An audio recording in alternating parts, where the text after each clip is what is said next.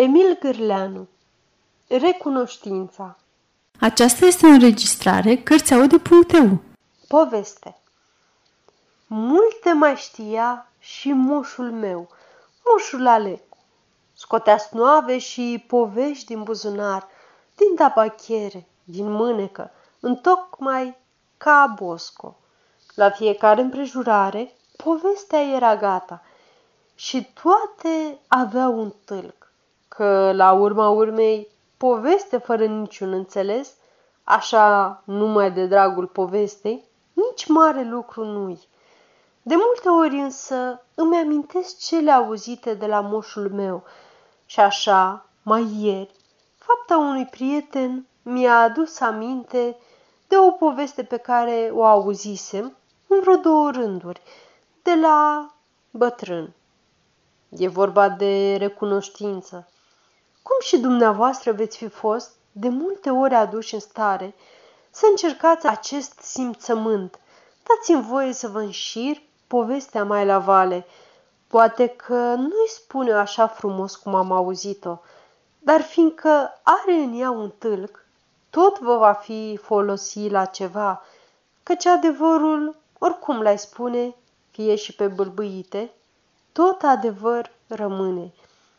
Așa iată-l pe turcul nostru, unul numit Ali, dintr-un târg al Anatoliei, luându-și de dimineață calea spre Dugheană, de unde cumpăra zilnic de alegurii.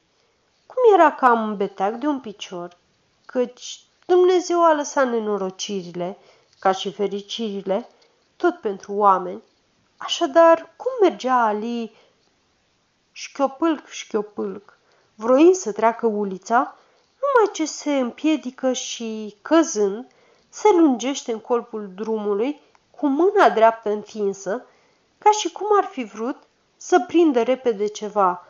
Un țipe de spaimă ieși atunci din piepturile trecătorilor, căci tocmai, în clipa aceea, o căruță venea în fugă spre cel căzut. Nici n-apucase bine să-și dea seama Ali de ce îi se întâmplase, când roata trăsurii și trecu, fulgerătoare pe lângă dânsul, mai în aceeași vreme când cineva, apucându-l de picioare, îl trase înapoi. Fără acest ajutor neașteptat, mâna dreaptă a lui Ali ar fi fost strivită de greutatea căruței. S-a sculat bietul Ali de pe jos, s-a scuturat de colb, apoi, uitându-se la binefăcătorul lui, e mulțumit îngânând cuvinte de laudă și de adâncă recunoștință. Pe urmă, ca tur credincios ce era, a mulțumit Ali și lui Mahomet că îi trimisese la vreme un suflet de om și a luat în urmă Ali rămas bun de la prietenul lui, căci din clipa aceea erau prieteni și s-au pierdut amândoi în mulțime. Ali la dreapta, binefăcătorul la stânga, fiecare unde îl mânau treburile. A doua zi, cum obișnuia silit de nevoi, Ali luă iar drumul spre Dugheană. La o răspântie, iată că îi iese binefăcătorul din ajun în cale. Mare bucurie simți Ali în suflet când îl văzu și iarăși, cu umilință, îi spuse cuvinte de recunoștință. Dreapta ți-am scăpat-o, întrebă binefăcătorul. Dreapta, uite asta, răspunse Ali, întinzând mâna. Și se despărțiră. A treia zi nu-și întâlni Ali binefăcătorul, dar a patra zi dădu piept în piept cu el. Iar bucurie în sufletul lui Ali, iar vorbe și mulțumire cunoscătoare. Ia să ți-o văd, spuse binefăcătorul, apucându-i mâna. O atinse, o răsuci, cu un zâmbet de mândrie, ca și cum i-ar fi fost a treia mână a lui. Și se despărțiră. Și a cincea zi dădu ochii din nou. Binefăcătorul era grăbit, îi strigă numai în fugă. Dreapta? Dreapta! Răspunse Ali și se despărțiră unul de altul. Pe urmă, zilnic, și chiar de câteva ori pe zi se întâlneau. Unde se întorcea Ali, dădea cu ochii de binefăcătorul lui, care venea la el și de era cu mai mulți prieteni, îi apuca mâna și o arătă ca pe un lucru al său.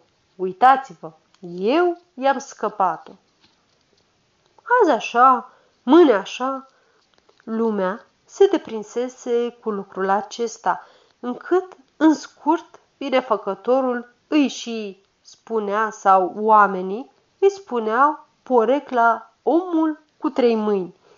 Bietul Ali, de la o vreme începu să-și înconjure binefăcătorul, dar acesta, cum îl zărea după dânsul, și iar îi luă mâna și o sucea și o arăta la trecători, până când bietul Ali, de teamă să nu-și mai întâlnească binefăcătorul, nu mai ieșea din casă, mai bine răbda de foame.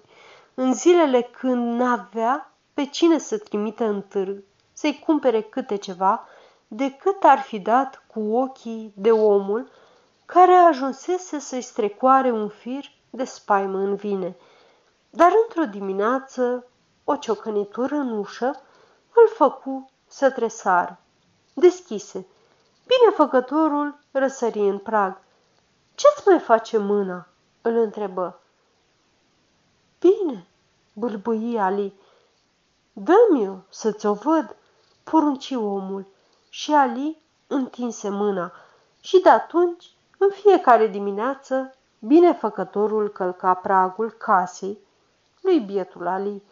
Ajunsese sărmanul Ali să-l viseze pe cel care îi scăpase mâna și noaptea. Își blestema ceasul când plecase în dimineața aceea la dugheană. Mai bine strivea mâna roata căruței. Gândea sărmanul turc. Și binefăcătorul sosea. Sosea la vreme. Să-și vadă mâna, sosea când singur, când cu un prieten. Nu da greș cu niciun chip. Ali începu să slăbească de atâta mâhnire, iar odată, după ce plecă binefăcătorul, simți că de va merge multă vreme așa, o să îi se suie tot sângele de la inimă la cap și o să nebunească. Într-o dimineață, Ali se bucură, trecuse ceasul obișnuit și binefăcătorul nu sosise. Să știi că m-a lăsat în pace, își zise Ali. Și bucuros ieși în ogradă și se duse la trunchi să ciuplească un țăruș, să-și dreagă gardul. Cioplea și căuta cu ochii la vârful lemnului care se ascuțea sub tăișul bardei și cum căuta, ridică odată capul. În fața lui stătea rânjind binefăcătorul. Așa e că dacă nu-ți scăpa mâna, n-aveai cu ce ciopli azi, îi zise lui Ali. Dar lui Ali îi năvăli sângele la cap, apucă barda cu mâna stângă și strigă binefăcătorului. Dreapta mi-ai scăpat-o! Dreapta, răspunse binefăcătorul.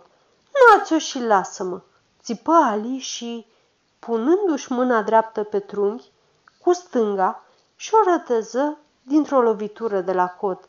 Apoi, lăsând barda, aruncă mâna tăiată binefăcătorului în față. A suferit mult bietul Ali, dar a scăpat de binefăcătorul lui. Sfârșit.